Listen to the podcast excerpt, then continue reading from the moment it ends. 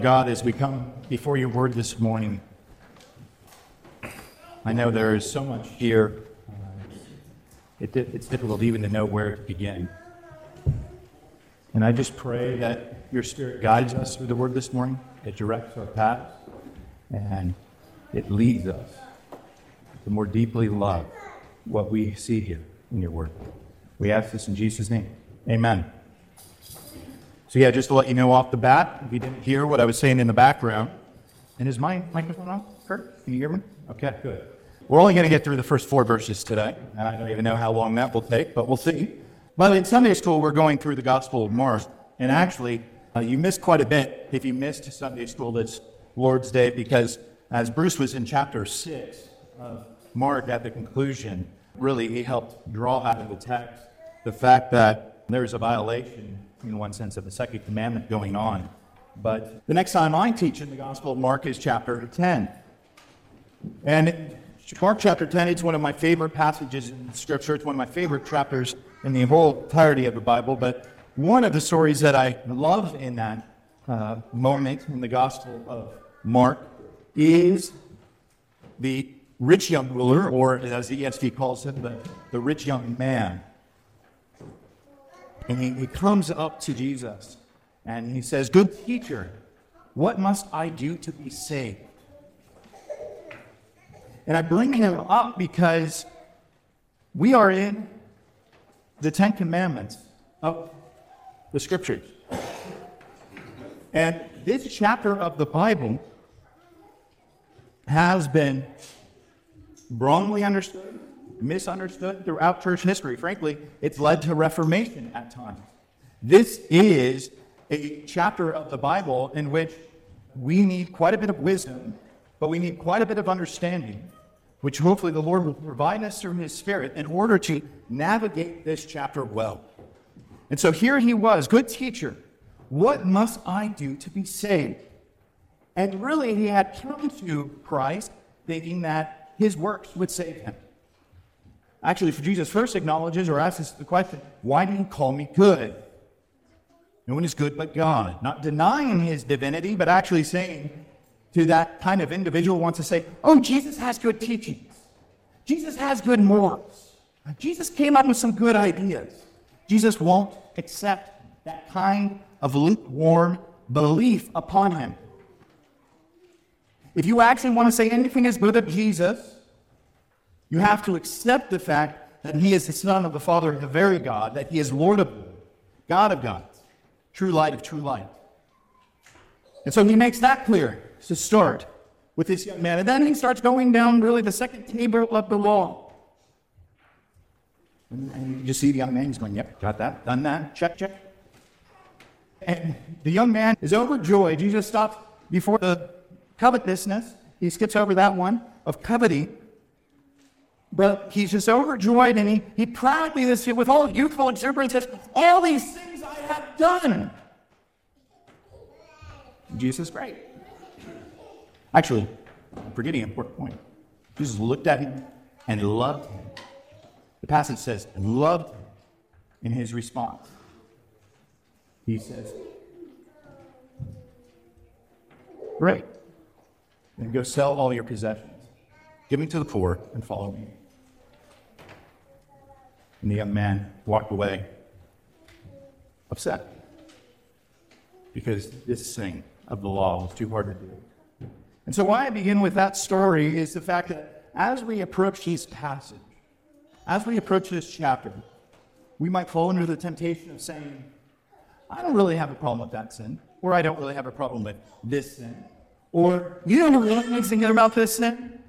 That person over there, or that person over here." And if we go into this chapter with that posture, we will be falling into a great mistake, one that the publican fell into, one that the rich young ruler fell into.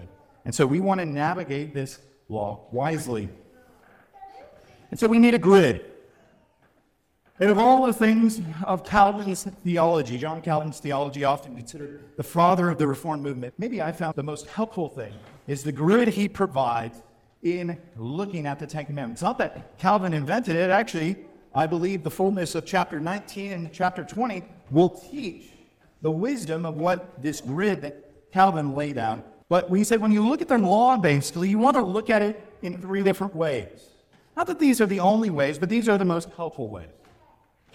The first being, look at it civically. This was a community it was brought to. Look at the law civically. Look at it in a big picture, macro level. If the world followed this law perfectly, there would be no debate over, for instance, the Second Amendment. People wouldn't have a debate over gun ownership because guns would never be used in a way that would kill humans or damage humans, because if we live out the law, we would never do malice against neighbor, or we would never have to have locks on our doors, or we would never have to see the kinds of decay and debauchery and gross degradation that we see in our society. And so it's helpful to look at the law civically minded. Look at every one of these laws, civically minded. But there is a second way to look at the law. And I'm going to give you, even though my dyslexic self will struggle to say it, I'm going to give you the theological term, and I'm going to make it a lot easier for you to understand. The second use of the law is the pedagogical use of the law. What is that? I don't want to keep saying that throughout the series. What that is sometimes called the teacher, but I think even more helpful is this is not the just y'all made Jesus law or understanding of the law, but we all made Jesus law. We all need Jesus. That looking at the law drives us to the pathway of grace, that we just need to be like the tax collector and cry out to the Lord, Lord, save me. Save me from the slavery of sin. Save me from this reality and this body of sin, O Lord. That's the second use of the law. And so I'm just going to say, we all need Jesus throughout this series, because the other is too confusing, too theologically heady. If you know it, that's great.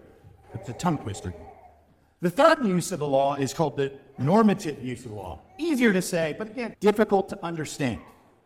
So good news is Calvin on this one agreed. He came up with a very good way to consider this third use of the law. So we've so far looked at it civically. We can look at the law civically. We can look at the law to drive us to the pathway of grace, drive us to the cross, drive us to the mercy seat, drive us to salvation, our Lord, and save us from slavery. And the third way calls the mirror. And let me illustrate the mirror this way. My wife and I, this year, have gone to two weddings together. I went to a third wedding yesterday, but my wife did not join me. And when I got ready for the wedding, as I put all the clothing and attire on, what did I stand in front of? A mirror. I stood in front of the mirror, I put on the clothes that I thought best, and I walked down the stairs. And my wife said, "Is that what you're going to wear?" And that's the kind of love and encouragement that thrives in our household. Is that what you're going to wear?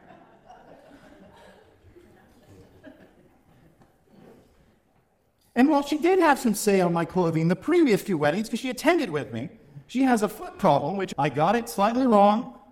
In men's Bible study, she's got an infection in her foot. She took a tetanus shot, and I accidentally said she took antibiotics. Apparently, it's beetle spit that was put on her infection. She was very upset that I misrepresented what she has. And so I asked my wife about beetle spit on her foot after the service.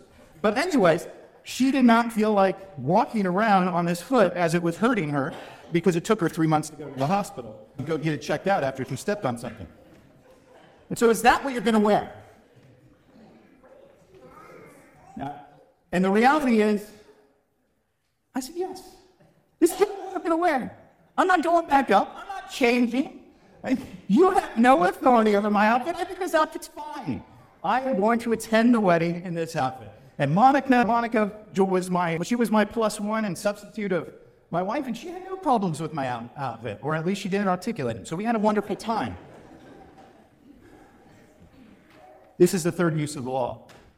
God has a mirror. And while I could discount maybe what my wife thinks about my appearance before I go to a wedding that she's not going to, when God's mirror shows me something, shows a flaw, I need to work on it. That's the third use of the law. So we have the law in its civic understanding. We have the law, and it's driving us to the pathway of grace, driving us to the cross. And we have the law that is the mirror from God, by which we see what we were created to be, an image of God, and we say, I need more of that. I need to desire to look more like my Father in heaven has desired me to look like. I want to look more like the image of Jesus Christ. I want to be blessed by the Spirit and be more faithful in my walk. And so as we go through the law, those are really the three lenses that we are going to look at here throughout our series. Now, when it comes to the law, Kevin B. Young's book talks about this, because this is something that commonly a lot of theologians have picked up on in American culture. And it's just a helpful thing to understand how we got here in America. I know that's been a thought. That better have been a thought in your mind lately. How did we get here in America? For decades, as Americans have been pulled, more Americans know the ingredients to a Big Mac, every single ingredient, then can name the 10 commandments, or as the Hebrew puts it, the 10 words from God, the summary of the law. You want to look at our civic society? You want to look at the problems that are abounding? The debauchery, the decay of society? That's because more of us are an expert of all the ingredients on a Big Mac than can actually articulate the 10 commandments.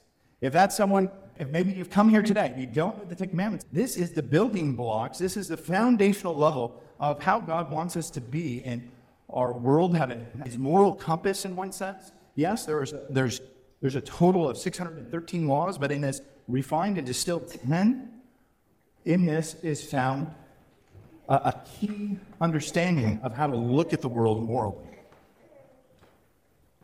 And if you came into the series not understanding them or not knowing them, but you know the recipe to the Big Mac, I would encourage you that through this series to be in the law, to realize this is more of the recipe of what we're called to be than a recipe of a fast food restaurant.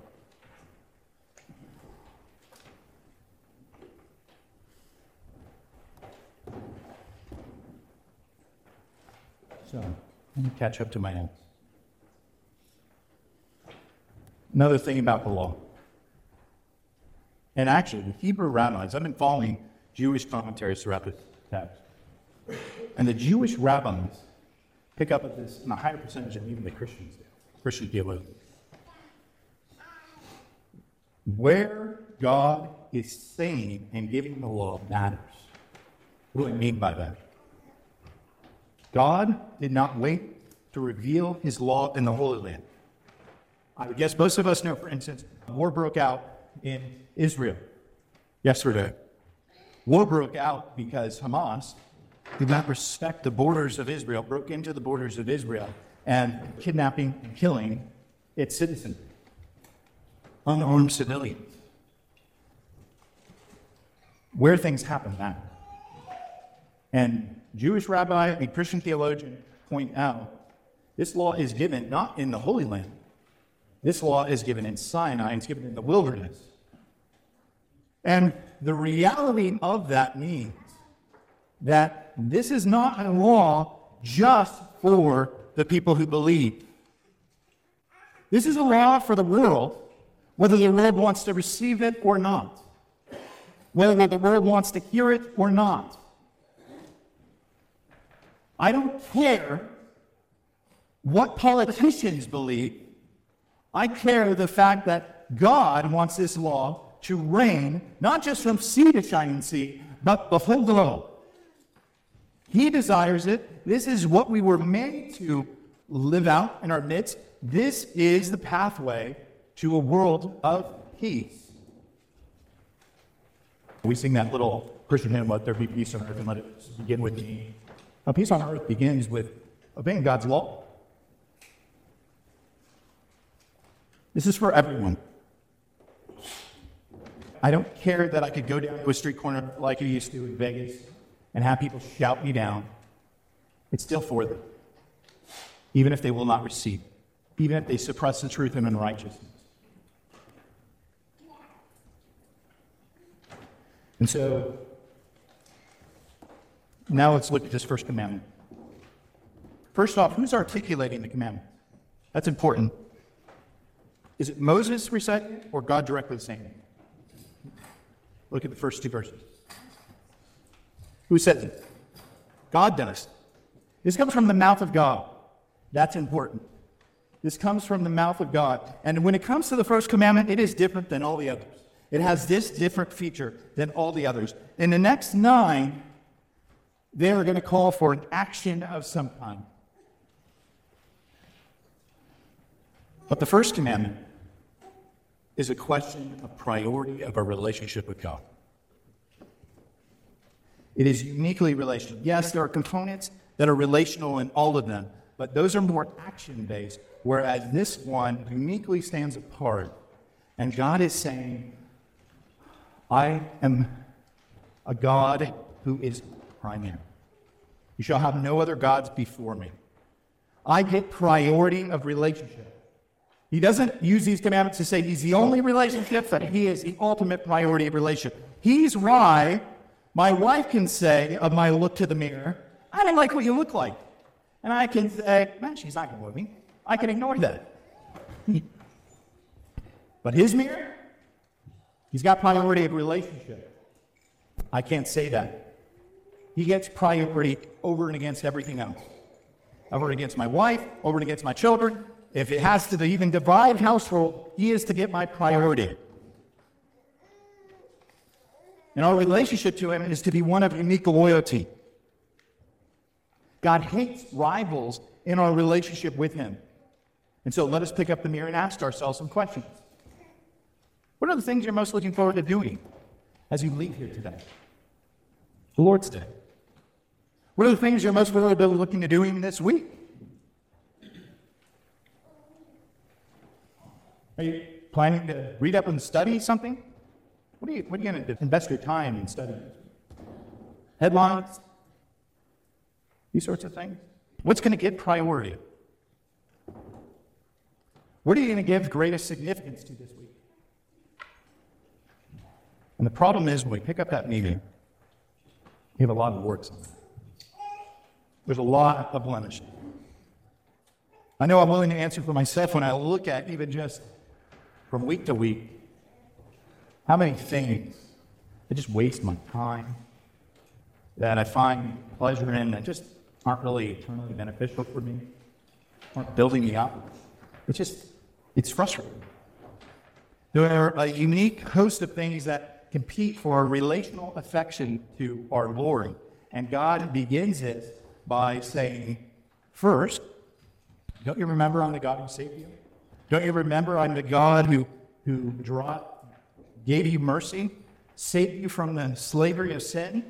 But also, he's the God that says, I don't want you to keep putting me second in your life.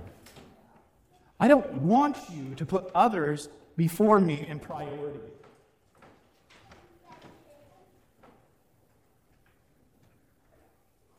And when we pick up the mirror, when we have the courage to pick up the mirror and honestly look at ourselves, it's hard to look at this commandment. And civically, we need to only, again, pick up the Big Mac.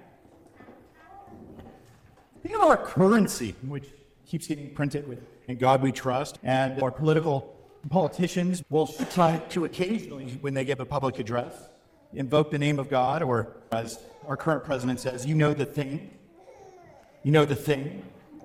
because he knew the constituents he was talking to didn't really like God, and so he didn't want to embarrass himself by using the name of God in that moment. But look at this law civically. What are the functional idols of America? Is our nation putting as priority our relationship with God? That's not going to civically work out for us. It's not a good way of governance. It's not like we're going to come up with another recipe that's better. Secular humanism has been tried again and again, and it leads to gulags, it leads to murders, it leads to failures. It's why, for instance, the American Revolution cost a couple thousand lives, but the French Revolution, which was to human secularism, cost millions and millions of lives. Because when people are making the law, when they're just making it up, well, everything's on the table at that point. as John Adams well put, and Bruce was teaching us to the high schoolers this week at Firm Foundation. Our Constitution was made for a moral and religious people. Think of that. John Adams dared to say, if you are not a religious person, the American Constitution really doesn't apply to you.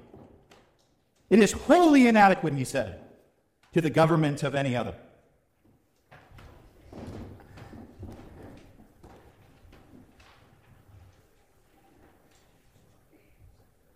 So where have we been? I think we've been closer in our last decades and generations to be echoing what Don McLean once rightly summarized in his most popular ballad.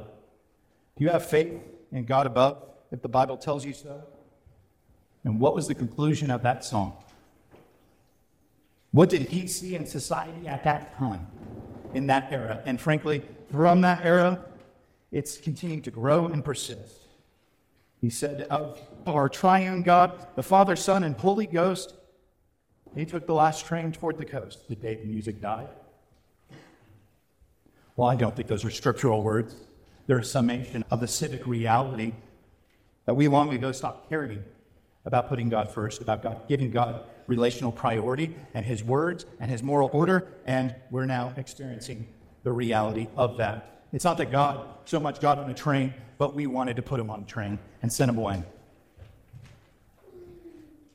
We have a nation where now boldly advocates for its own destruction as a form of liberation. It boldly advocates for medical castration of minors, for civic morality and further liberation. It boldly advocates for defiance of God's order. And it says this is morally good. And all along the while, we show that not just our politicians, but the people who elect them have a hollow relationship with God, no relationship at all, and there's no genuine love and priority, relational priority with God in people's lives throughout the land. So when we look at the first commandment, it hits us in many ways. It can hit us when we're talking about a nation. It can hit us when we talk about the household. How many households that have surrendered themselves to no longer making God a priority? Or it works at the individual level as well. And it is all a rebellious affront to God, and he will destroy our future if we do not repent. So where have our priorities been lately? Whose relationship reigns most supremely in our home? Whose mirror is our priority? Now for the second commandment. That one made the room a little quiet. This one will make everybody probably a little angry. First, a history lesson, because I preach in the location that I'm at. We are in stained glass, surrounded by stained glass, and surrounded by depictions of Jesus.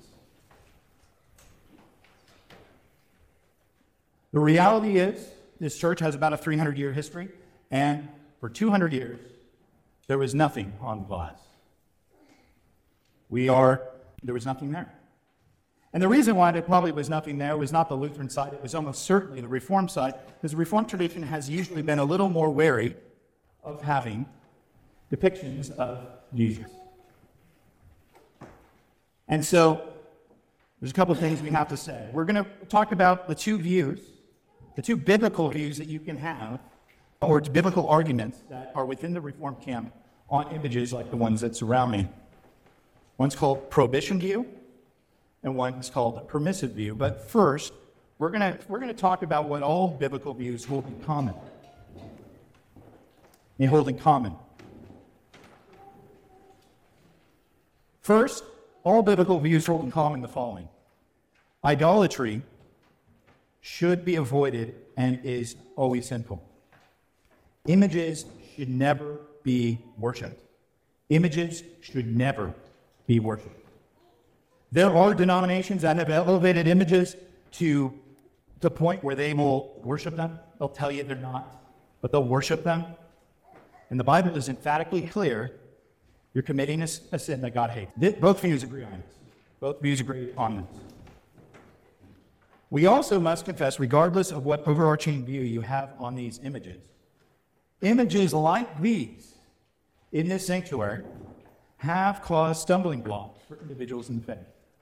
Regardless of your opinion on these images, the reality of having them is we all have to soberly, whatever side we fall on this, we all have to soberly realize images like these have caused people to sin in church history. It's undeniable. It's just a historical fact. We also all agree God alone deserves worship, not images. Another key point, even the best of images are utter garbage compared to what will be the reality of seeing our God, our Lord, Yeshua, face to face. That is undeniable. Just at the wedding, I was talking with Lisa Constantino, and she had the niceness to talk with me, even though I had a bad outfit, according to my wife. And she was telling me that on her honeymoon, she was going to the Grand Canyon, and she's never been there before.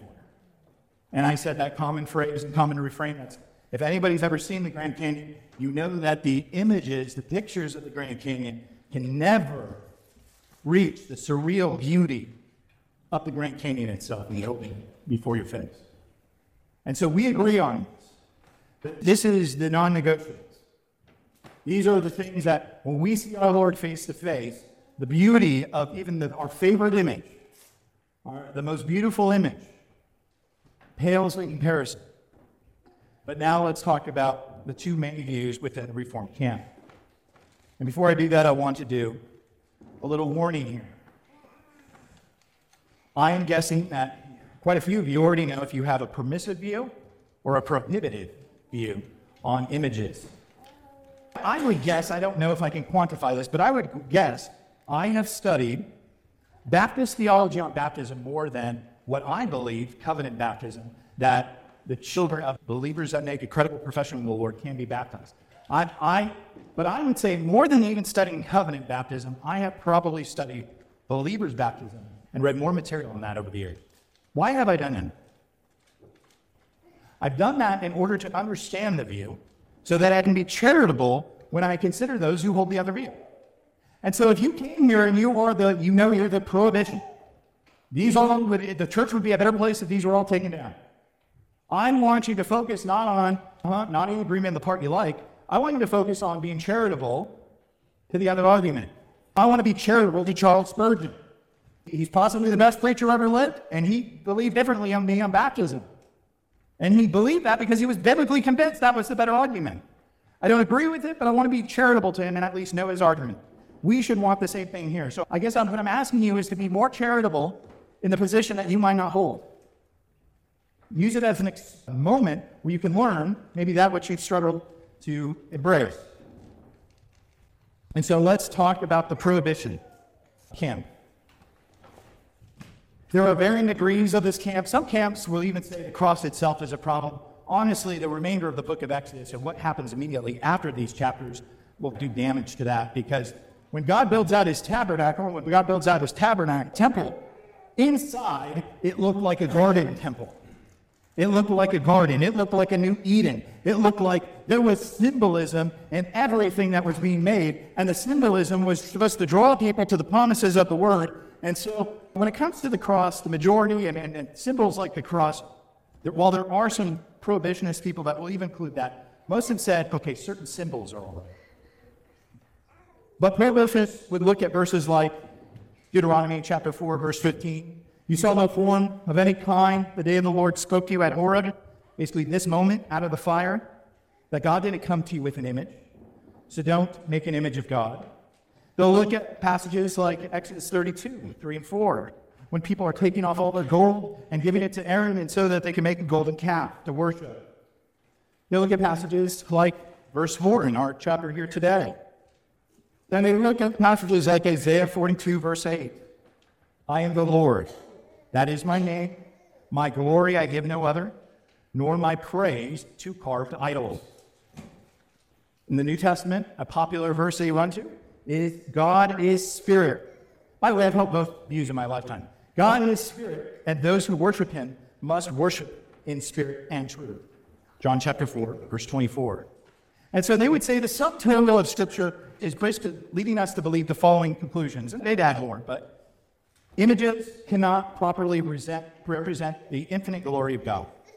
That there is such a limiting factor that this isn't just like a picture of the Grand Canyon.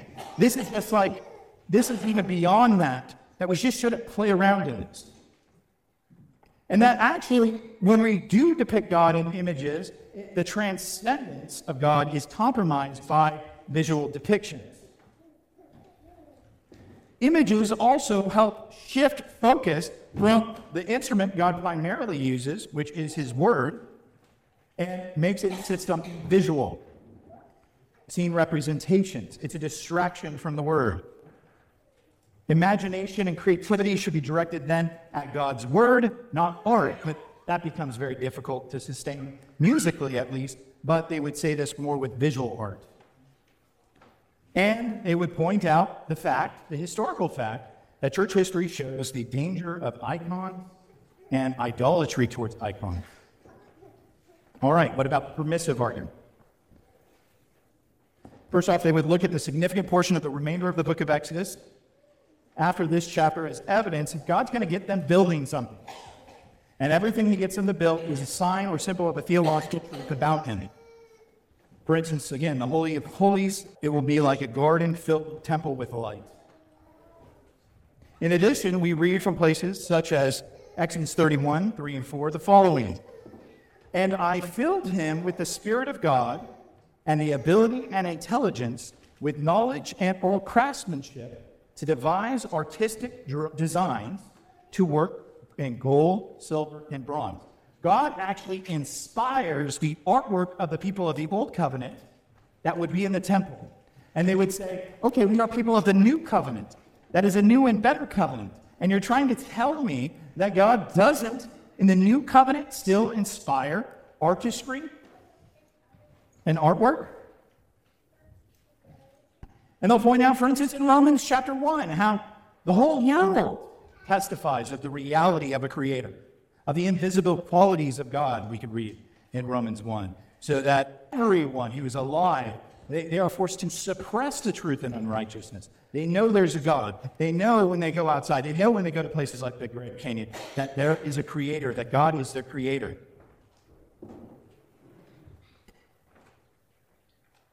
Another important point, and maybe I'll close on this one,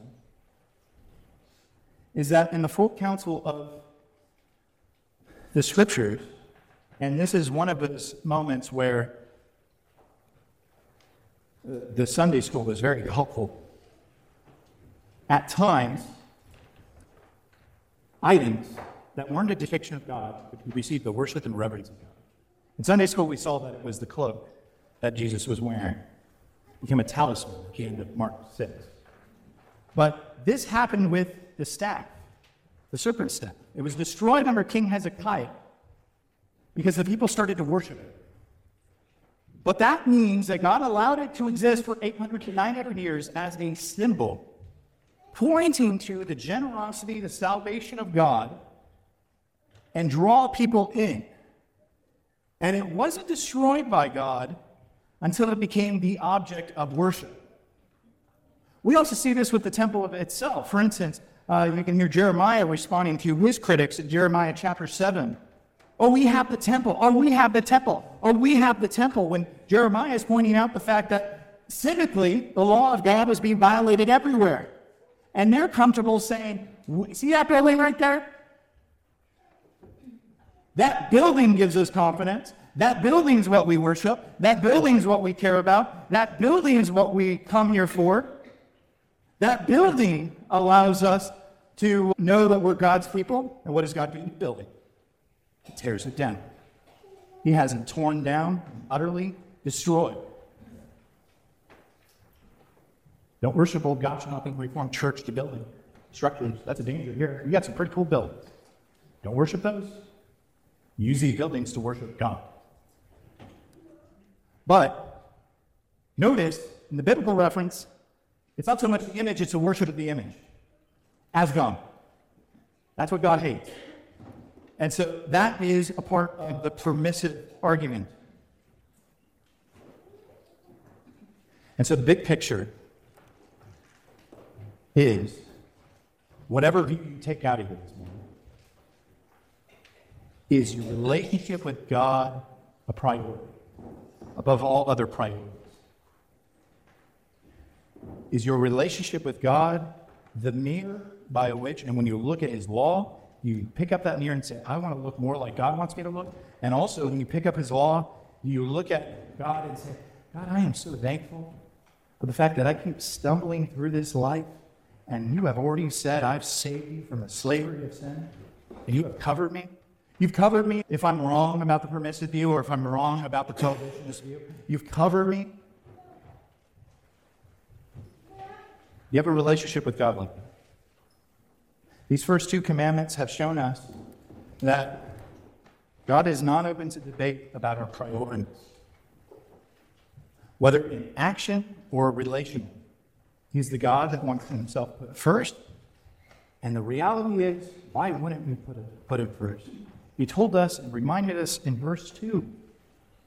And he told us last chapter. And frankly, we're going to read verses 1 and 2 every week we're in the law, because he's the God that asks us, don't you remember what I've done for you? If you remember what I've done for you, you're going to want these other things. But it needs to start not like a rich young ruler, not as some legal hurdle that we're trying to jump so we can be our own savior. It needs to start in the thankfulness of remembering the fact that he is the God of mercy, he is the God of salvation, he's the God who has saved us with his outstretched arm from the slavery which is nearing us. Amen? Amen. Let us pray.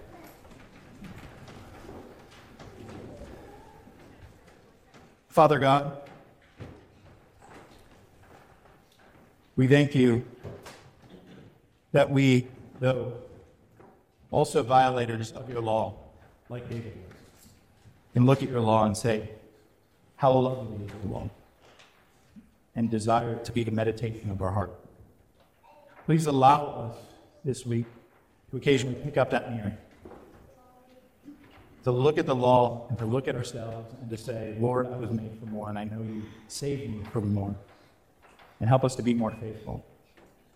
Also, allow us to look for opportunity in the civic realm, to understand that this was a law given not just to the people of Israel, but it was a law given to the world, a standard to the world, that in those in which seeds have been sown, Lord, in our communities, or those who need seeds sown by us in our communities, that might happen, and that your Spirit might work, and your Spirit might save. We ask these things in Jesus' precious name. Amen. Now let us take a moment to privately look in the mirror and confess our sins.